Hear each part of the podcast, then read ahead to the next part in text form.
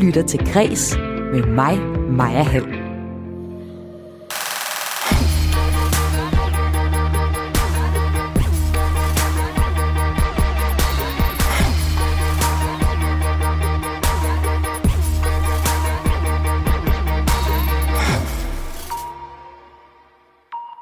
Filmen Margrethe den Første bliver af anmeldere i dag kaldt den bedste historiske film i årvis. Men øh, historien holder ikke 100%, vurderer ekspert, som jeg får besøg af her i Græs i dag. Jeg dykker også ned i filmens kjoler og brynjer sammen med kostymedesigner Manon Rasmussen. Hun går efter, at det skal være så historisk nødagtigt som muligt, men det skal også være sexet, siger hun. Du får også her tre hemmelige tips til, hvad du skal lægge mærke til, når du ser filmen, der har premiere på torsdag. Seks kulturorganisationer har skabt en ny forening. Den hedder Dansk Kulturliv, og de har skabt den for at kunne tale kulturens sag til politikerne med samlet stemme. Men det er ikke altid en styrke for den enkelte organisation at stå i samlet flok. Det mener Lars Bøje Mathisen fra Nye Borgerlige. Og øh, programmet i dag, det er også krydret med lidt Spice Girls, fordi øh, der i dag udkommer en ny bog om den feministiske, kalder det den popgruppe. Og så får du også her i Græs en kulturanbefaling fra vores kulturagent i Aalborg. Mit navn er Maja Hall. Velkommen til Græs.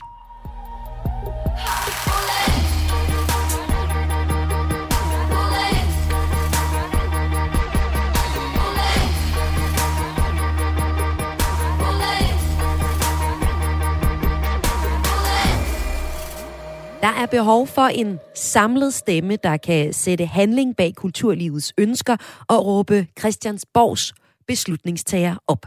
Det mener seks kulturelle organisationer. Det er Dansk Teater, Dansk Live, Danmarks Biblioteksforening, Danske Ensembler, Orkestre og Operainstitutioner, Organisationen Danske Museer og Dansk Koncert- og Kulturhus. Så fik jeg vist dem alle sammen med.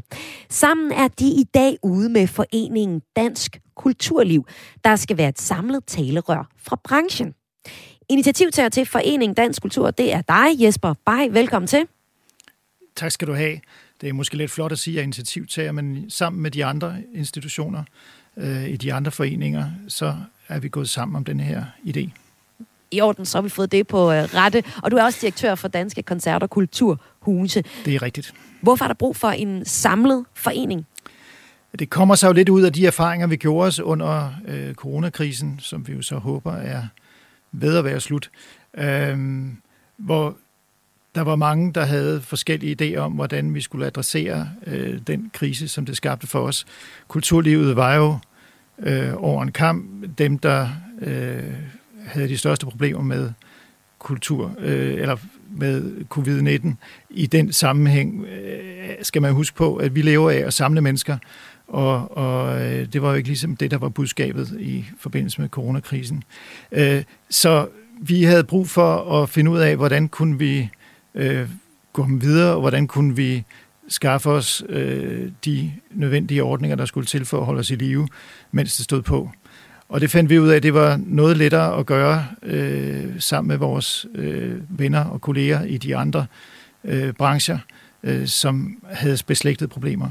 Og det var, det var udgangspunktet. Og så har vi jo så undervejs lært hinanden meget bedre at kende og fundet ud af, at der er mange områder, hvor det kan give mening at samarbejde på. Og det er så det, vi prøver at formalisere lidt mere nu med stiftelsen af Dansk Kulturliv. Som er en stiftelse af en, øh, en lang række organisationer, nu listede jeg dem alle sammen op, men der er også nogen, der ikke er der. Og øh, det undrer mig, at Dansk Skuespillerforbund, Dansk Artistforbund og Producentforeningen, tre ret store spillere, ikke er med. Så hvor stærk står I, når ikke alle organisationer er med? Øh, jeg håber da, tror, vi står stærkt, men det er jo ikke, fordi vi holder nogen udenfor. Øh, Hvorfor gider de så ikke at være med? Ja, det skal du nok ikke spørge mig om, men, men øh, vi har ikke været i den dialog med dem om det overhovedet. Øh, vi har bare fundet ud af, at vi seks organisationer, det var et sted at starte, og, og vi arbejder godt sammen under coronakrisen, og det samarbejde vil vi gerne videreføre nu under en lidt mere formaliseret form. Og hvad er jeres øh, øverste punkt på dagsordenen? Ja, det er jo, som du var inde på, at prøve at udgøre den samlede stemme, som øh, der er brug for, hvis man skal få noget som helst igennem i forhold til det politiske liv. Og det er jo noget, vi har hørt øh, fra politikerne i årvis, at kulturlivet er svære at snakke med, fordi de er så mange og så mange forskellige typer organisationer, som har vidt forskellige øh, ønsker og krav til øh, Kulturministeriet og styrelser osv.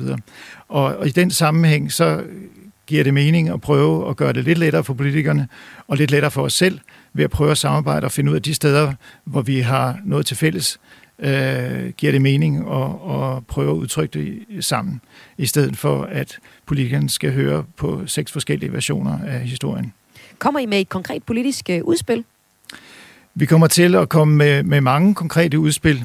Nu skal vi lige i gang jo, øh, og det var det, som vi prøvede at annoncere i dag.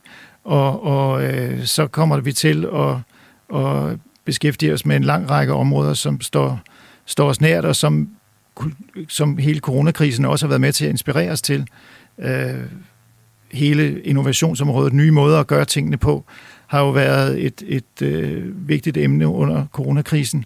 Øh, vi har taget nye teknologiske metoder i brug for at formidle vores vores kunstneriske virksomhed. Ja, og alle jer er nærmest rykket online, kan man sige. Det er det, du tænker på. Du ja, men nu, ja, ja. Nu, nu er vi jo tilbage, forhåbentlig, ja. øh, i, i øh, den gamle gænge, men det har jo givet en masse inspiration og arbejde på nye måder, og den inspiration vil vi gerne forfine og komme videre med øh, i en fremtid, som, som jo helt tydeligt har vist, også rummer muligheder for den traditionelle øh, kunst- og kulturformidling øh, online og, og på andre måder, som kræver lidt teknisk hjælpemiddel. Og Jesper bare direktør for Danske Koncert- og Kulturhuse. Nu helt respekt for, at I lige er startet, og I lige skal finde ud af, hvor I skal ro kanonen hen. Men øh, hvis det stod til dig, hvad er så topprioritet, at I skal tage af i, i dansk kulturliv? Hvad er det første, du godt kunne drømme om, at I begyndte at, at tale om og få politikerne med på?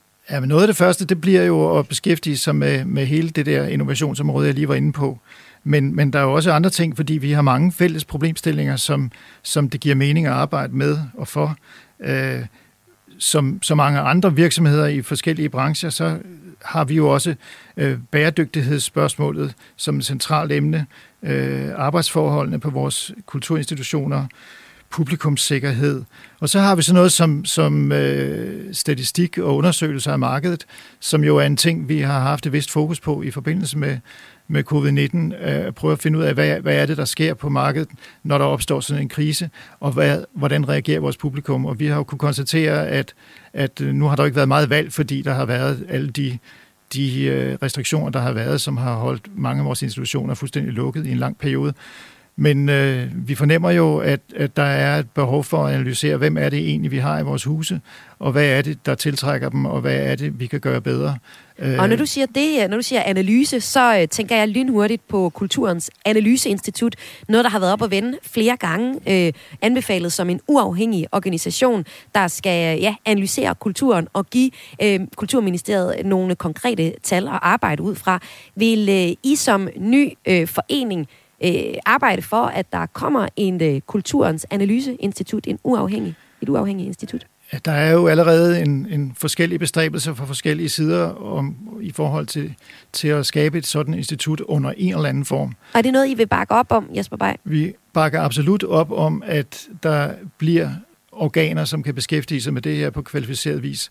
Øh, hvad den konkrete form skal være, er det lidt for tidligt at sige noget om endnu, fordi det er noget af det, vi diskuterer for tiden. Øh, også med dem, som, som øh, ligger uden for vores lille medlemskreds her. Og dem er der jo mange af, heldigvis. Øh, og dem skal vi diskutere det her videre med i den kommende tid. Vi har også talt med Lars Bøje Mathisen fra Nye Borgerlige, og øh, han hilser jeres nye organisation velkommen, og øh, spår så også, at den nye struktur kan give udfordringer, fordi det kan blive svært at opnå samlet enighed. Prøv lige at høre, hvad han siger her. Men det er jo meget, mange forskellige brancher, der så skal blive enige om, hvad de så skal mene om forskellige ting, og det må vi jo se, om, om, om, om de kan. Vi har jo set nogle problemer, når øh, der er for mange, der går sammen om for eksempel at lave, ensk, og lave overenskomster altså, så bliver de øh, ikke helt enige. Det bliver svært for dem at være enige. Jamen, jeg tror, en af udfordringerne bliver, at når de skal gå til det, det politiske verden for at, at, at få indflydelse på de ting, som de gerne vil have, at så skal man jo nu blive enige i, om, hvad er det så helt præcis, men det er, man skal fokusere på.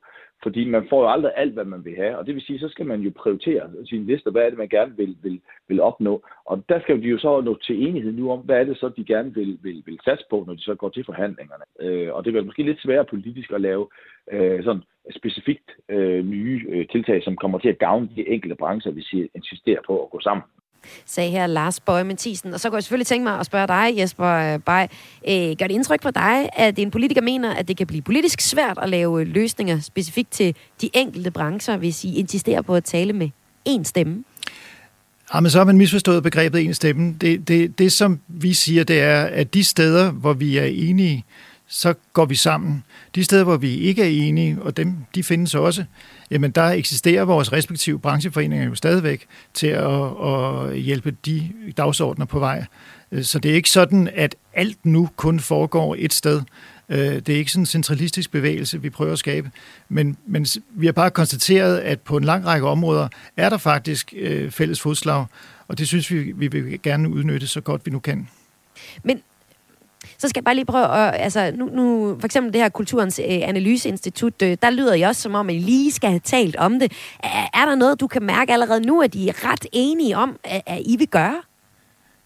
Altså, i forhold til Analyseinstituttet, eller hvad tænker du på? Jeg tænker på i det hele taget. Jeg startede en ny øh, øh, forening Dansk Kulturliv, øh, og jeg har svært ved at høre fra, fra dig, Jesper Bay, hvad det egentlig er, I rigtig gerne vil ud og, og slå på trummen for samlet set. Ja, det kan man jo godt være bekymret for, men, men øh, så, sådan ser vi det ikke.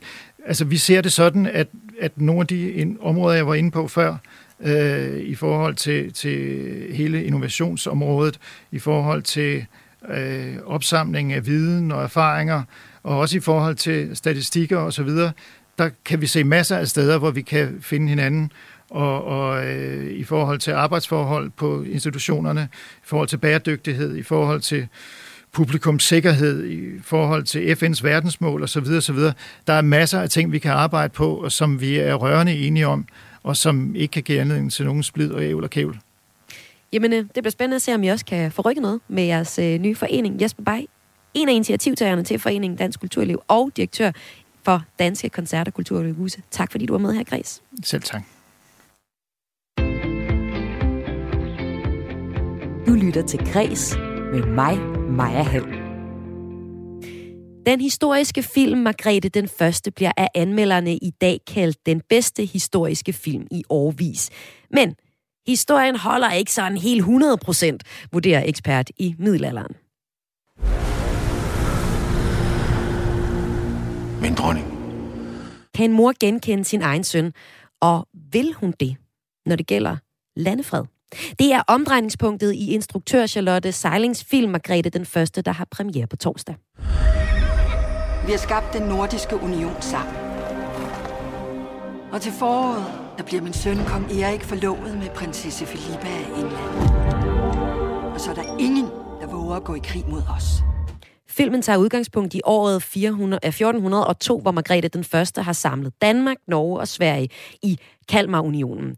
Den øh, nordiske union på, på det her tidspunkt er omgivet af fjender, og hun styrer filmen igennem sammen øh, med sin adoptivsøn, kong Erik, altså den her nation. Og kong Erik han skal så giftes med Englands prinsesse for at danne en alliance. Dronningen ønsker fred, det er rigtig tydeligt, når jeg ser filmen, og det ser også sådan ud til at lykkes.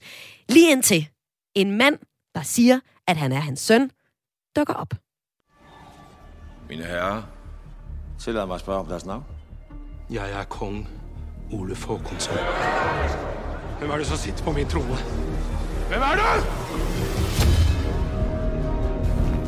Den eneste sande konge, der er her, han sidder lige præcis på tronen der. Hænger ikke en mand, vi ikke ved, hvem er. Den mand er ikke din søn. Du gav ham en smuk begravelse. Ja, men jeg så ham aldrig dø. Jeg så ham aldrig dø, siger Trine Dyrholm, der spiller Margrethe, den første her i filmen, til Søren Malling, der spiller biskop og er en anden hovedperson i filmen.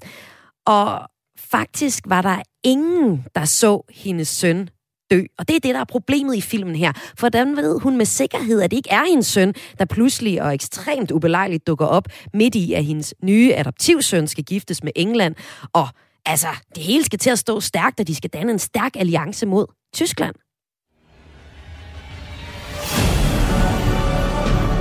Du og Erik har hele Nordens opbakning. Vil du sætte det over styret?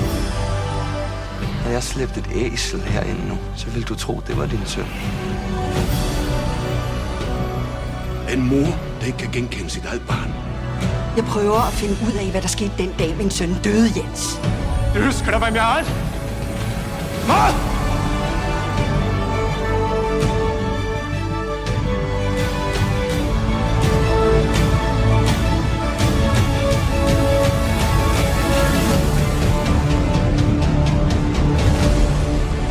Jeg er bange for, at vi ikke kan styre det her. Jeg er ikke bange for nogen. Ja, hun er rå. Det er hun altså. Anders, vi var i biografen i dag. Velkommen til. Tak skal du have.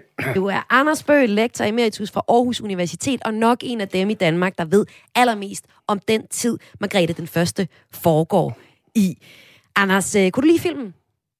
Jeg kunne vældig godt lide filmen. Jeg synes, den var spændende og dybt fascinerende. Jamen, jeg er helt enig. Der er virkelig gang i det.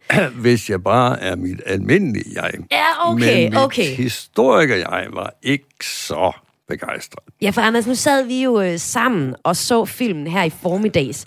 Og øh, allerede fra de første minutter, der sad du og rystede på hovedet. Altså, øh, og, og der kom så, nej, og det passer ikke. Og, uh, der var sådan lidt et kommentatorspor under hele filmen fra din side af, lader jeg mærke til. Men altså, da jeg så den, så, eller så den, hvis jeg ignorerede dit kommentatorspor, så tænkte jeg, det virker meget troværdigt. Det er noget med nogle krige og nogle alliancer og en konge, der skal giftes med en prinsesse, og det hele er, er egentlig en, en super øh, sej Margrethe den første, vi, øh, vi ser her øh, en historisk fortælling i. Altså, var, var den tro mod den faktiske historie, Anders Bøge? Nu er det så heldig ved at sige, at den starter med en tekst, hvor der står, at den er inspireret af virkelige hændelser. Den skriver altså ikke, at den er bygger på virkelige hændelser. Og rigtig mange af de der hændelser var bestemt ikke virkelige. Uh, en hel del af det, vi ved, går den direkte op imod. Nu uh, snakker nu om de der alliancer. Frygten for den tyske orden, og en alliance med England, som skulle hjælpe Norden mod den tyske orden. Okay, lad os til England først. Den engelske konge foreslog en øh, militær alliance. Den nægtede regeringen at gå ind på.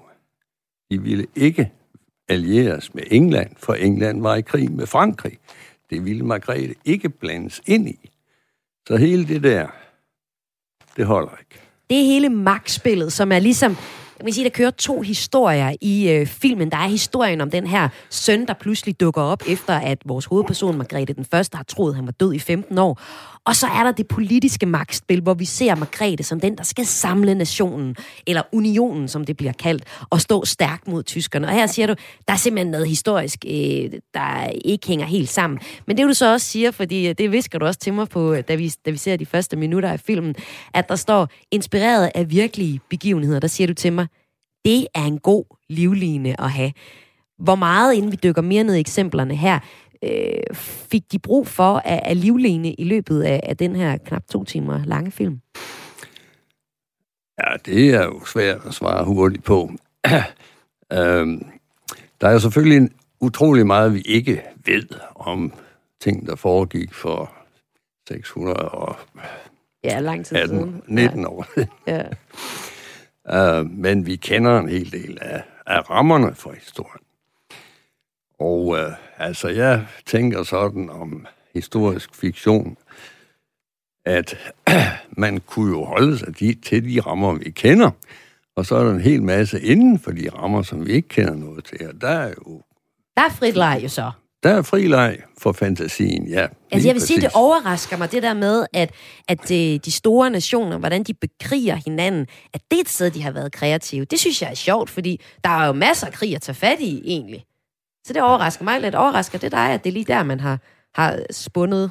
Altså, det er jo for at sætte lidt ekstra, eller en hel del ekstra pres på situationen. Ja, det, det er klart. Altså, ja. det eneste udenrigspolitiske problem på det her tidspunkt, det var, at den der bemeldte tyske orden havde besat Gotland, som jo var en del af Norden. Men øh, Margrethe var ikke mere bange for den tyske orden, end at året efter, i 1403, angriber hun Gotland med en hær. Så det er ikke, fordi hun er skræmt fra videre sans. Men det er hun altså i filmen. Der er hun samme bekymret for Tyskland. Yes. Og øh, det er jo så ligesom den ene del af det, ikke? Den anden del, som jeg synes er ret interessant, som vi to talte om lige efter, vi havde været inde og se filmen her i formiddags, det er, at øh, filmen tager fat i den faktiske historik, historiske begivenhed, at der dukker en mand op, som siger, at han er dronningen Margrethe den førstes afdøde søn, kong Olof Håkonsson, siger han. Og så spiller de på, at ingen faktisk så, at han døde. Jeg vil lige klip her. Jeg var i Ystad. Husker du det? Han var så tæt på. Men jeg red videre. Jeg så ham aldrig død. Du var nødt til at fortsætte. Vi skulle have samlet rigsråd. Landet havde brug for en regent. Ellers ville det hele falde fra hinanden. Men jeg så ham aldrig. Men øh, Anders Bø, med god sandsynlighed, så så Margrethe den første faktisk sin afdøde søn. Eller der var i hvert fald nogen, der så ham død. Der har vi simpelthen et øjenvidberetning. En øjenvidberetning, ved jeg, at du ved. Prøv lige at fortælle om den. Jamen, altså historien er rigtig nok med den her person, der dukker op. Og øh, resultatet, da det når Margrethes øre, så skriver hun til højmesteren for den her tyske orden og beder om, at han bliver udleveret. Og så ledsages det af en øjenviden beretning om, hvorledes det gik til, da Olof døde den 3. august 1387. Han dejsede om i sin hofmesters arme, står der. Han var 16 år på det tidspunkt. Øh, det lyder som sådan et Christian Eriksens Eriksen øjeblik, at han pludselig får et hjerteslag og dør. Men så beskrives det meget nøje, at han bliver balsameret, og så bliver han udstillet i kirken i Falsterby Bo, den by, hvor han døde. Uh, ligger på Lite Parade, som det hedder, så enhver kan komme ind og se ham. Så der kunne være mange, der kunne komme ind og se, at han faktisk var død, og umuligt kunne dukke op 15 år senere og sige, hov, der er nogen, der har gemt mig i et kloster. Jeg lever faktisk i virkeligheden. Men alligevel, så vidner historien jo så også om, at der er en mand, der kommer og siger til Margrethe, hey hov, det er faktisk mig, der er, er din søn. Og det er jo så den, det er jo den, det er den der mystik om, hvem han egentlig er, som man undersøger i filmen. Men der er det ret tydeligt i filmen, at de siger, ah, det var hendes søn. Synes du ikke det? Jo, jo. Men... Det er i hvert fald den oplevelse, man får, når man ser den, ikke? Undskyld. Men altså, der er igen en livline, fordi ja. Den slutter jo med en tekst om, at i virkeligheden er der ingen, der rigtig ved, hvem denne falske Olof var. Og det vil jeg gerne skrive under på. Men, øh, men altså, der har man en livline også. Så man dækker sig sådan set rimelig godt ind. Hvis man nu er historisk interesseret, øh, Anders Bøge, skal man så lade være med at gå ind og se den her film? Altså, skuer det for meget, at der simpelthen er en masse historiske alliancer, som ikke er korrekte? Eller nogen? Altså, hvis man er så meget ekspert i tiden, som jeg er, så Og det er jo, gør det er jo få, det er jo få. Ja, det er jo det. Ja. så gør det lidt ondt i maven også.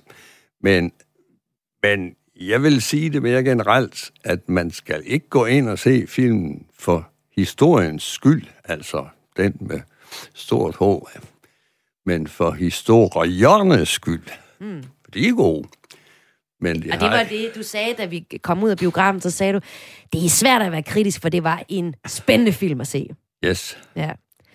Og øh, hvis man nu alligevel så er lidt historieinteresseret, kan man så få, få overhovedet få noget indblik i, hvordan øh, historien var? Altså, der var jo, de har jo gjort sig umage for at følge historien. Det er jo også helt tydeligt. Altså, det er jo et gevalg. Altså, var Margrethe så sej, som hun er portrætteret, tror du? Ja, det tror jeg. Altså, det kan man få ud af den. Og det gør Trine Dyr- Dyrholm Søren Raskme godt i filmen her. Det har eksperter og filmanmelder typer allerede været ude og sige. Og jeg, jeg synes som sådan helt almindelig dødelig, at øh, den er god. Hun er rigtig Jamen, god til at hun, spille. Øh. Hun virker også, øh, altså som jeg ofte har sagt, Margrethe den Første, en af de kvinder, jeg har tilbragt mest tid sammen med i mit liv. Ja. Og hun virker helt overbevisende på mig, som, yes, sådan var Margrethe. Og jeg har faktisk læst, øh, det er øh, Trine Dyrholm selv, der siger øh, til TV2 efter weekendens gallerpremiere, at vores Margrethe, øh, den anden Margrethe, Margrethe, dronningen Margrethe lige nu, hun har taget titlen Margrethe den anden for at anerkende Margrethe den første, som øh, på den må, altså, som ikke på den måde var dronning. Hun var dronning af Norge, fordi hun var gift med øh, kong Håkon, men hun har haft den indflydelse, som en dronning ville have haft, sagde Trine Dyrholm. Det synes jeg også var en ret øh, fed pointe at få med til, til filmen. Bortset fra, det ikke helt rigtigt. Der kommer historikeren igen fra Finland. Nå, det har hun ikke. Margrethe den anden har ikke taget øh, titlen Margrethe altså, den anden som det, tribute jamen, til den er, første. er fuldstændig korrekt, fordi Margrethe den første, den eneste kvinde, der har regeret i Danmark i eget navn. Mm, på den måde, før. ja. Hun kalder sig selv fyrste eller fyrstinde af Danmark, Norge og Sverige og så videre. Det med dronning, ja, det betød jo bare, at hun havde været gift med den norske konge. Men uh, hun var fyrste af Danmark fra 1387 til 1396 i eget navn. Okay. Det giver hende en plads i kongerækken. Okay, på den måde. Og Margrethe den anden synes så altså, at Margrethe den første er ret sej. Kan vi jo så konkludere i det, Trine Dyrholm øh, har skulle Altså, tale. ja. Anders Bøg, middelalderekspert, lektor emeritus fra Aarhus Universitet. Og vi to har været i biografen og se Margrethe den første og talt lidt om den nu. Tak fordi du var med. Jamen selv tak. Det var hyggeligt begge dele.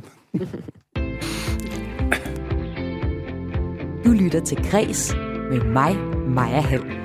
Og fra en dronning til hele fem dronninger i anledning af 25 års jubilæet for hitsinglen Wannabe og et øh, debutalbum fra Spice Girls, har to Spice Girls ildsjæle skrevet en bog om pigegruppen. Bogen fortæller om øh, Spice Girls plads i musikhistorien med fokus på 90'ernes musikscene, og så har den også et øh, andet omdrejningspunkt, og det er, at øh, mange fans, nuværende fans i bogen, peger på, at Spice Girls, de var sådan det sted, hvor de blev introduceret til feminisme. Og øh, nogle af dem, der fortæller om det, det er musikere som Falula og Katinka. Det er for eksempel er Twig Queen Louise øh, debattør med, og øh, der er også øh, folketingspolitiker Rosa Lund, der fortæller den historie. Og i anledning af bogen er ud i dag, skal vi selvfølgelig lige høre noget Spice Girls, og selvfølgelig 25 års jubilæum sangen Wannabe med Spice Girls her. Yo,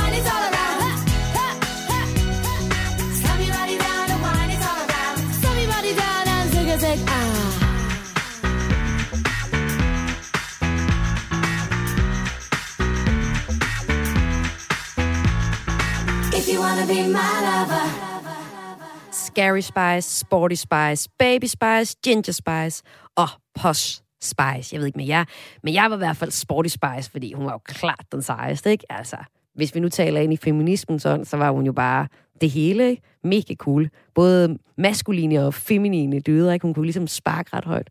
Det kunne jeg ikke, men øh, jeg var alligevel Sporty Spice.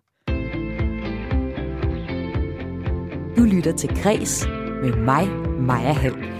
Og øh, nu skal det igen handle om filmen Margrethe den Første, der havde premiere, der har premiere her på torsdag.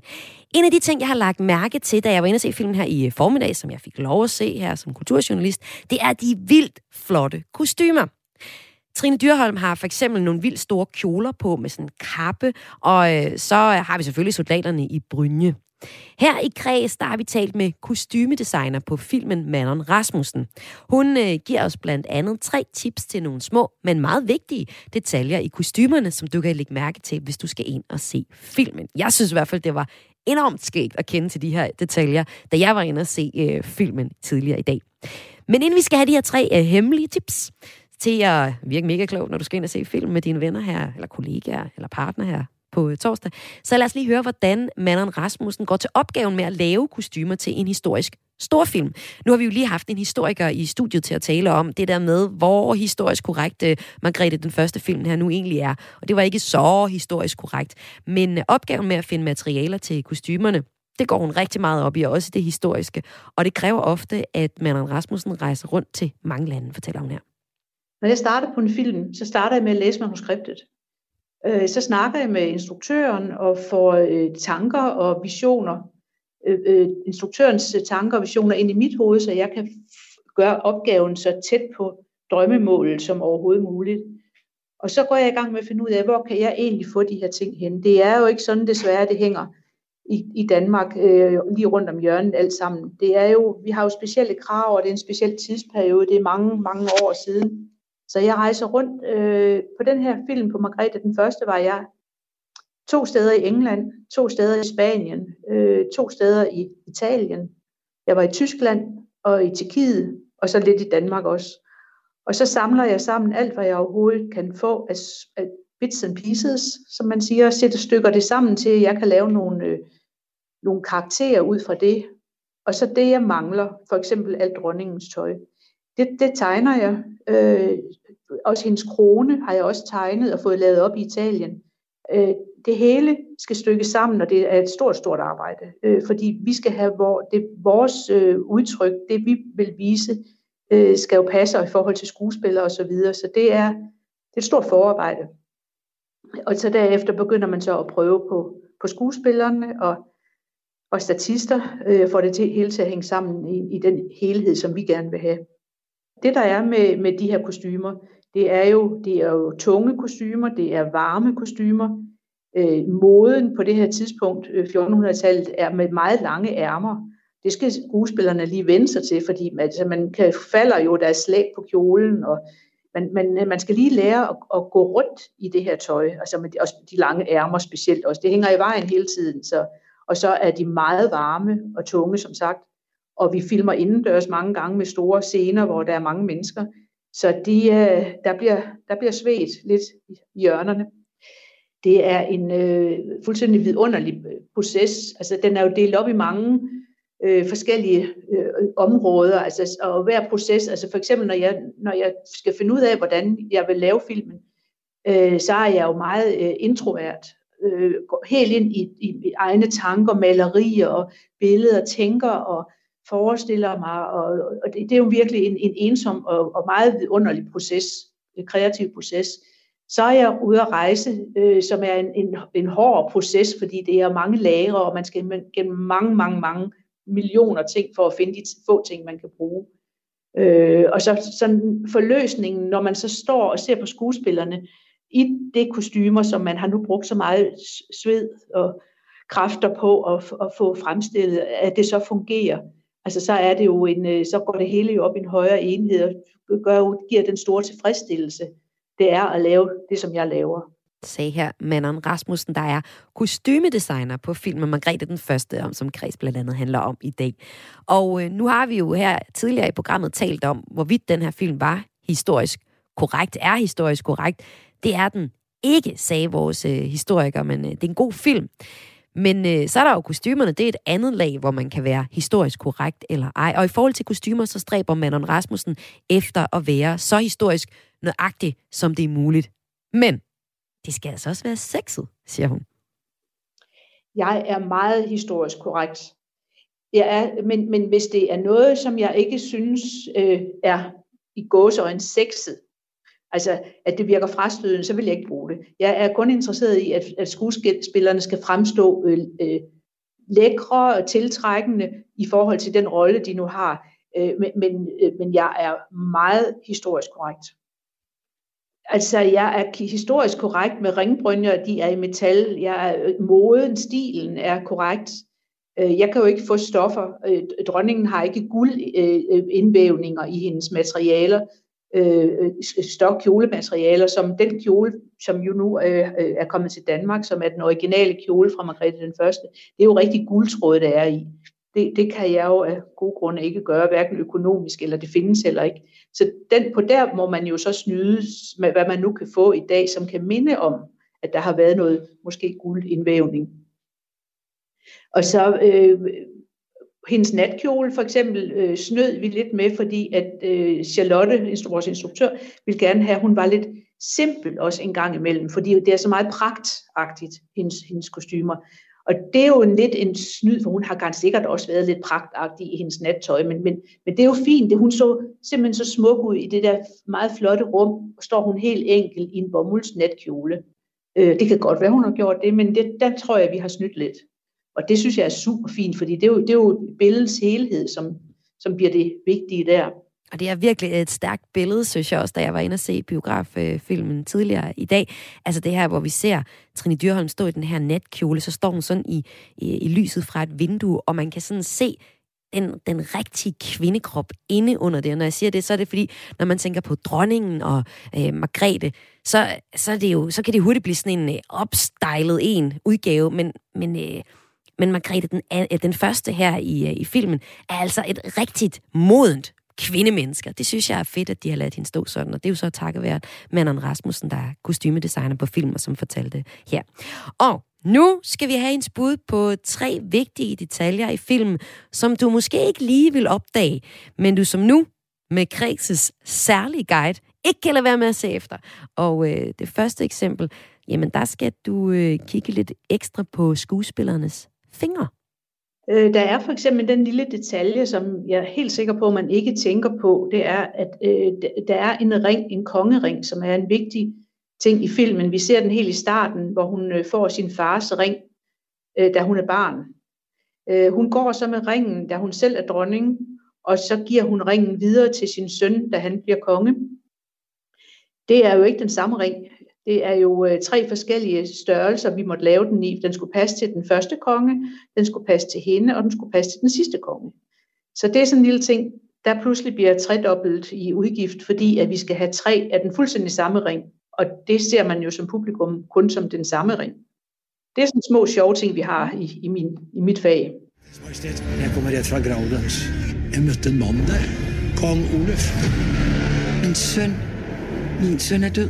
Olaf døde for 15 år siden. Der er nogen, der prøver at ramme os.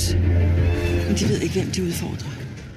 Så er der en anden ting, som øh, jeg tænker, det er heller ikke noget, man lige sådan umiddelbart ser, medmindre man ved det. Når vores dronning, søde dronning er ude og ride, øh, alle hendes kostymer har jeg, har jeg designet, øh, er tegnet, købt stoffer og få syet op til hende, fordi hun, hun skulle være noget helt specielt. Når hun har hendes ridedragt på, som er sådan en blå silkedragt med, med minkpelskanter, øh, så rider hun øh, herresadel. Altså, det vil sige, hun sidder over skravs på hesten, som jo man jo normalt ikke gjorde som kvinde på det tidspunkt. Og fordi hun gør det, har jeg ladt kjolen være slisset op foran, og så har hun øh, læderbukser indenunder. Det er heller ikke noget, man lige kan se, men det er faktisk ret cool til hende. Og så lange brune støvler. Så det kunne man også prøve lige, man kan måske se det, når man netop hun svinger sig op. Man kan i hvert fald se, at hun, hun rider herresadlen. Min dronning. Vi har skabt den nordiske union sammen. Og til foråret, der bliver min søn kong Erik forlovet med prinsesse Filippa af England. Og så er der ingen, der våger at gå i krig mod os. En anden ting, som øh, vi faktisk havde store problemer med, og som man absolut ikke kan se på filmen, det er, der er så mange, vi har så mange soldater til hest, vi har øh, øh, folk til hest, og det er jo heste af i dag, som ikke er vant til, at der sidder soldater på ryggen af dem med ringbrynje øh, og brynjer i metal, så de rasler. Og så har de kapper på, lange kapper, som går ned over hestens numse. Det bruger heste sig absolut ikke om. Så de havde, jeg havde lidt diskussioner med de der hestefolk, fordi, altså, som jeg sagde til dem, jeg kan jo ikke pludselig opfinde, at riderne i år 1400 ikke havde ringbrynjer på og, og metal. De rasler, og de har våben, der rasler. Og så det der med kapperne, de havde jo lange kapper på, så, så hestene måtte øve lidt ekstra. Jeg er bange for, at vi ikke kan styre det her. Jeg er ikke bange for nogen. Det var eksemplerne fra Manon Rasmussen, kostymedesigner på Margrethe, den første, som Græs har handlet om i dag. Og jeg må sige det her med hestene. Ej, hvor jeg tænkte meget over det, da jeg øh, så filmen her tidligere i dag. Fordi de, øh, der er jo mange heste, og alle de der brynjer, hold op, det må være tungt for sådan en, og mærkeligt for sådan en hest, når de er vant til, at, at man måske sidder i sådan noget lidt mere behageligt sidetøj. Nå. Filmen Margrethe den første har premiere her den 16. september i Danmark og har haft et budget på 70 millioner kroner, hvilket ifølge producenterne er det største budget nogensinde til en dansksproget spillefilm. Du lytter til Græs med mig, Maja Hall. De sidste minutter i Græs, der skal du høre fra en af vores kulturagenter. Det er sådan, at rundt om i Danmark, der har vi øh, en, øh, et, et hold af helt almindelige mennesker, som hver uge besøger et øh, stykke kultur fra deres nærområde og anbefaler det til dig. Og i den her uge, så har vores agent Tobias Møller Nielsen fra Aalborg set forestilling Medea på Aalborg Teater. Og det har vi talt med ham om. Men øh, før du får øh, hans øh, omtale af Medea på Aalborg Teater, så får du lige en præsentation af ham.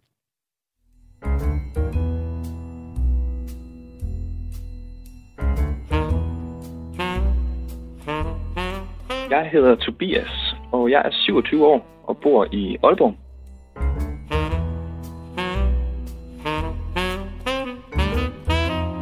Det mest almindelige ved mig, det er nok, at jeg godt kan lide øl, kold øl, og synes, jeg bruger lidt for lang tid på Netflix måske. Færreste ved om mig, øh, hvor gammel jeg rent faktisk er. Jeg var for eksempel vikar i en øh, 9. klasse engang. Og øh, ja, både elever og, og lærere kan godt finde på en gang imellem at tænke, om jeg er den nye elev i klassen i stedet for.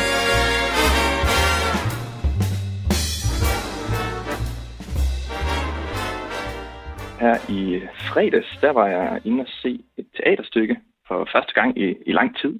Altså første gang siden øh, corona. øh, det, var, øh, det var ret fantastisk at være ude igen.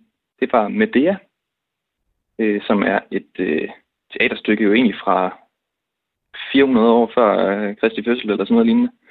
Øhm, så ja, et gammelt, gammelt stykke. Stykket handler om den her kvinde, Medea, som blev gift med en, en mand fra et andet land. Og, øh, og han er sådan set en, en udmærket mand, øh, til synlædende og på mange planer ganske almindelig. Og hun er egentlig også øh, en udmærket øh, kvinde og almindelig på, på en masse planer.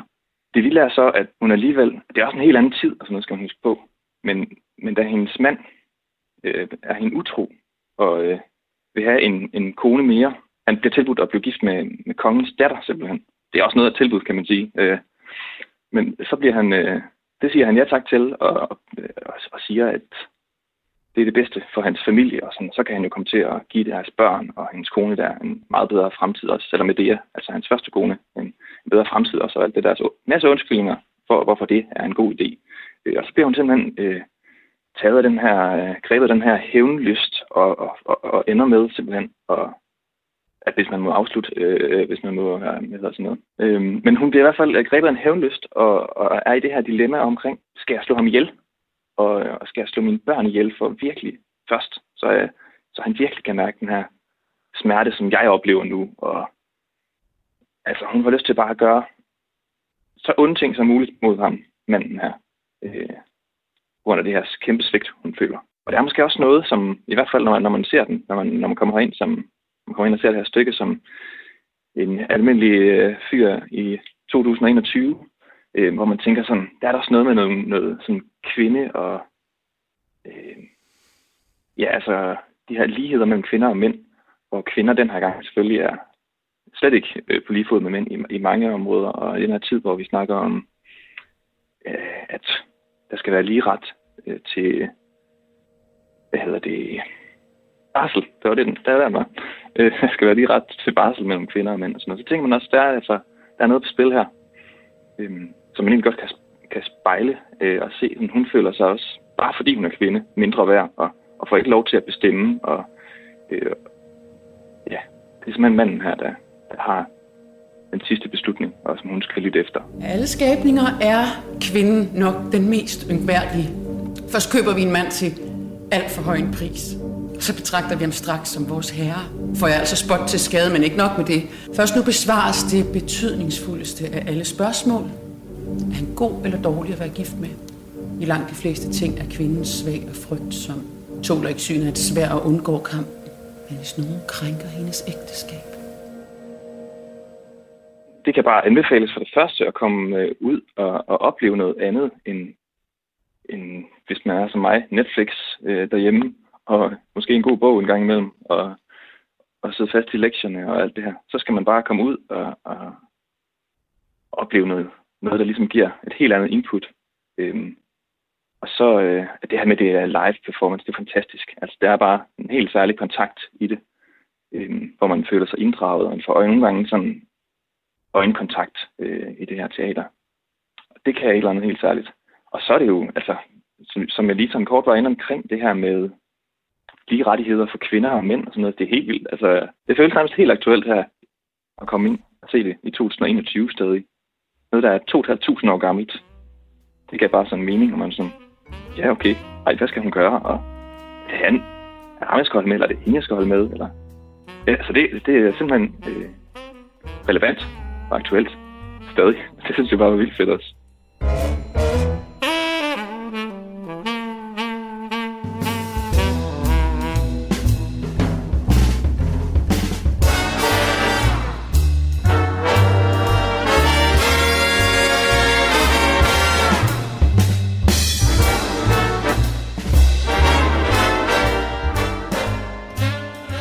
Det var her Tobias Møller Nielsen fra Aalborg, der var se forestillingen Medea på Aalborg Teater.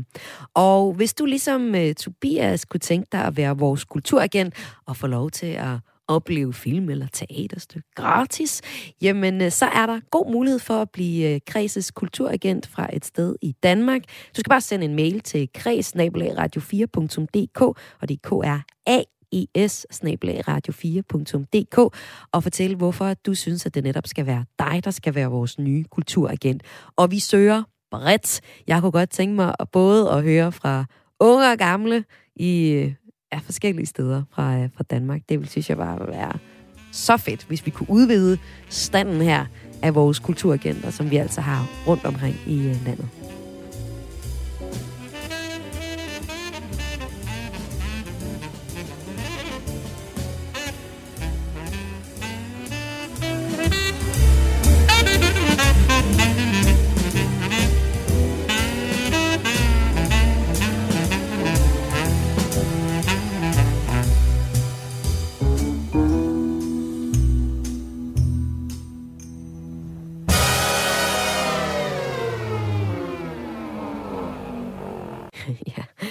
Aller sidste, der skal ske i Græs i dag, inden jeg siger helt farvel og tak, jamen det er, at vi skal høre et nummer fra Drake, fordi han indtager så næsten hele top 10 på den amerikanske hitliste, inklusiv førstepladsen. Og det samme gælder i dag. Hitlisten fra i dag, onsdag, hvor den bliver opdateret, jamen der ligger Drake også med sit album i øh, på nummer 1, førstepladsen på album top 40, og han har to numre i øh, top 5-listen. Hvis man så kigger på, hvad der bliver spillet mest på de danske radioer, jamen så er øh, Drake faktisk ikke øh, oppe i top 10 endnu. Så de må lige komme med. Men med, det er Kreds selvfølgelig. Så øh, vi snupper her til sidst i Kreds et nummer fra Drake. Det er sammen med Travis Scott, og det er altså fra hans helt nye øh, album, der hedder Certified Lover Boy, der virkelig har øh, fået succes blandt publikum, må man sige. Det nummer, vi skal høre, det hedder Fair Trade.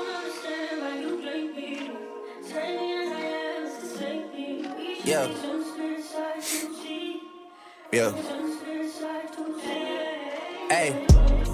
Feeling young, treat me like the OG. And they want the T on me, I swear these bitches nosy. Said he put some money on my head, I guess we gon' see. I won't put no money on his head, my niggas owe me. I gotta be single for a while, you can't control me. Uno, those traits in a race, they can't hold me. And I show my face in a case, so you know it's me. Imitation isn't flattery, it's just annoying me. And I'm too about it. And the dirt that they threw on my name turned to soil, and I grew about it. Time for y'all to figure out what y'all gonna do about it. Big wheels keep rolling, rolling. I'm outside, 29, G5, Seaside. I've been losing friends and finding peace. But honestly, that sound like a fair trade to me. If I ever heard one, and I'm still here outside, front line, south side. I've been losing friends and finding peace. Honestly, that sound like a fair trade to me. Look, don't invite me over if you throw another pretty party. Looking back, it's hard to tell you where I started. I don't know who loved me, but I know that it ain't everybody. I can never love her, she a busybody. Baby, if you want me, can't be turning up with everybody. Nah, can't be fucking on this anybody. Yeah, I got feelings for you, that's the thing about it. Yeah, you know that it's something when I sing about it. Yeah, mama used to be on disability, but gave me this ability. And now she walking with her head high and her back straight. I don't think you feeling me, I'm out here being everything they said I wouldn't be, or couldn't be. I don't know what happened to them guys that said they would be. I said, see you at the top and they misunderstood me. I hold no resentment in my heart, that's that maturity. And we don't keep it on us anymore, it's with security. I'm outside, 29, G5, Seaside. I've been losing friends and finding peace. But honestly, that sound like a fair trade to me. If I ever heard one, and I'm still here outside, front line, south side. I've been losing friends and finding peace. Honestly, that sound like a fair trade to me.